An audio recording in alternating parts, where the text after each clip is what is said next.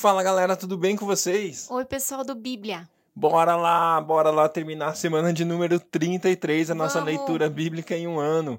É isso aí, estamos aí fechando a semana 33, então semana 33, sétimo dia, nós vamos ler Jó 25, Jó 26 e também 1 João, capítulo 1. Esse livro é especial, hein? Tenho certeza que vai ser uma bênção na sua vida.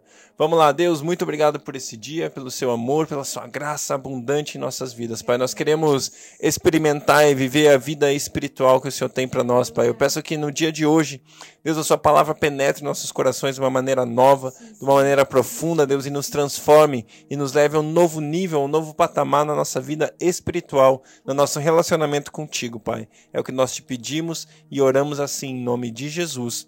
Amém. Glória a Deus. Jó, capítulo 25.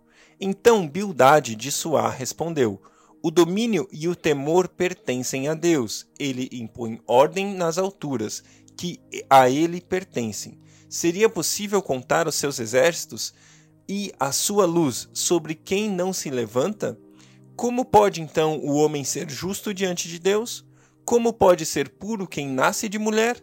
Se nem a lua é brilhante e nem as estrelas são puras aos olhos dele, muito menos o será o homem, que não passa de larva, o filho do homem, que não passa de verme.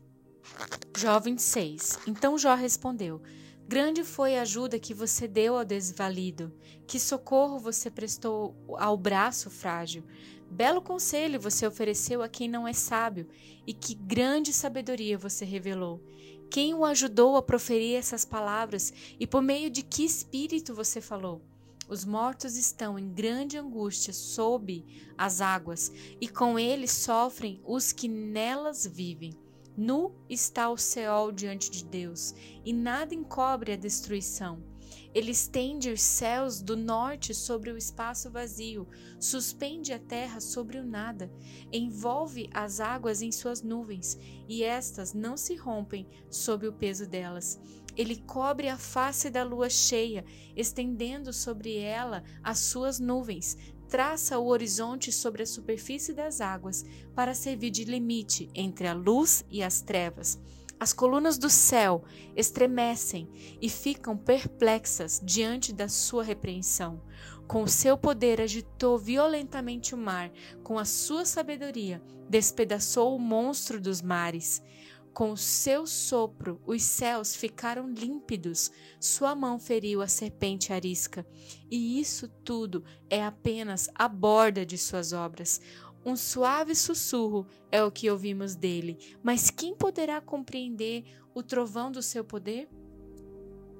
1 João 1 O que era desde o princípio o que ouvimos, o que vimos com os nossos olhos, o que contemplamos e as nossas mãos apalparam, isto proclamamos a respeito da palavra da vida.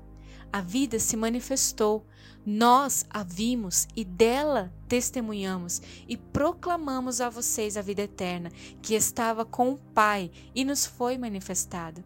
Proclamamos o que vimos e ouvimos, para que vocês também tenham comunhão conosco. Nossa comunhão é com o Pai e com o seu Filho Jesus Cristo.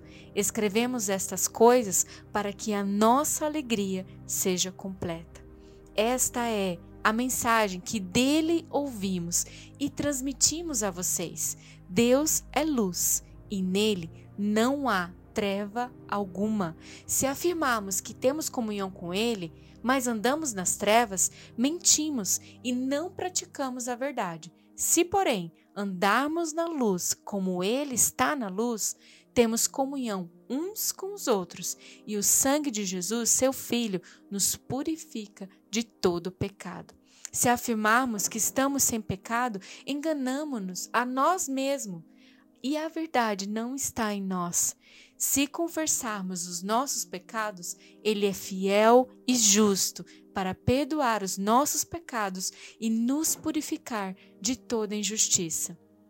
Se afirmarmos que não temos cometido pecado, fazemos de Deus um mentiroso e a Sua palavra não está em nós. Glória a Deus, que Deus abençoe o seu dia e até amanhã.